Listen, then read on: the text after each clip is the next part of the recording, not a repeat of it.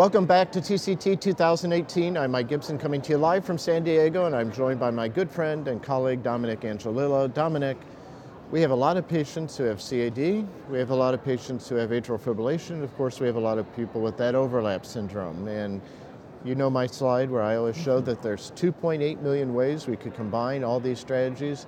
But thank you for uh, leading a group, a consensus group, to bring some order to all of this madness, talk to us about the new 2018 consensus statement about how to manage these patients. Yeah, so, uh, as you know, Mike, for the past nearly decade, uh, we've been working and trying to put together some recommendations for the practicing clinicians so we don't have 2.8 million uh, combinations or cocktails of antithrombotic therapy for these patients with AFib undergoing PCI.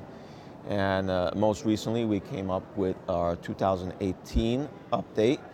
And I would say this is the most evidence based uh, update because finally we have data from uh, well conducted randomized uh, uh, trials uh, to which really provide guidance on which are the best combinations or cocktails that we should be using in these patients. Now, uh, the, uh, I would say that there are three major updates uh, when it comes to antithrombotic therapy in these patients deriving from uh, this, this document.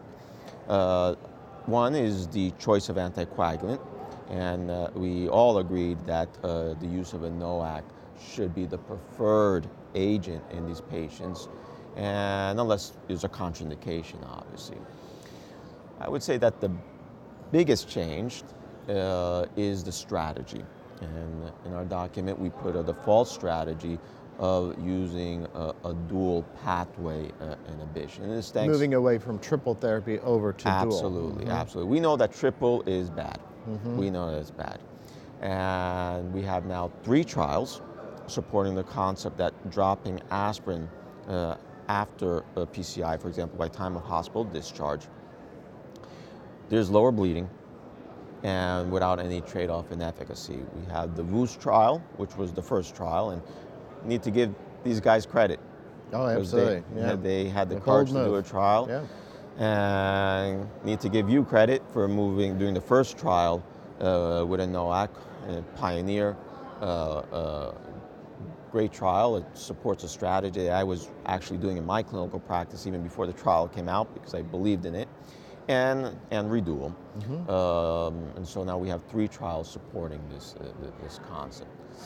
The, uh, but I think it's important to say that when we provide this recommendation, we're not saying that everybody needs to follow Correct. the default strategy. Absolutely, no, you that's know, absolutely true. You know, we give room to the clinician to use their clinical judgment. Right. So for those who don't feel that comfortable moving, dropping aspirin immediately and want to continue with triple therapy for, for example, a month, based on the risk profile of the patient, for example, patient high thrombotic risk and low bleeding risk, go for it. Sure. And at the same time, if you're particularly at high risk for bleeding and low risk for ischemic events, where we believe that continuing single antiplatelet therapy out up to one year may be a little bit too long, well, maybe you can stop it a little bit sooner. Mm-hmm. So again, it gives flexibility. We provide a framework for, for the clinician. The third update is the choice of antiplatelet therapy. Uh, we continue to recommend clopidogrel as the treatment of choice.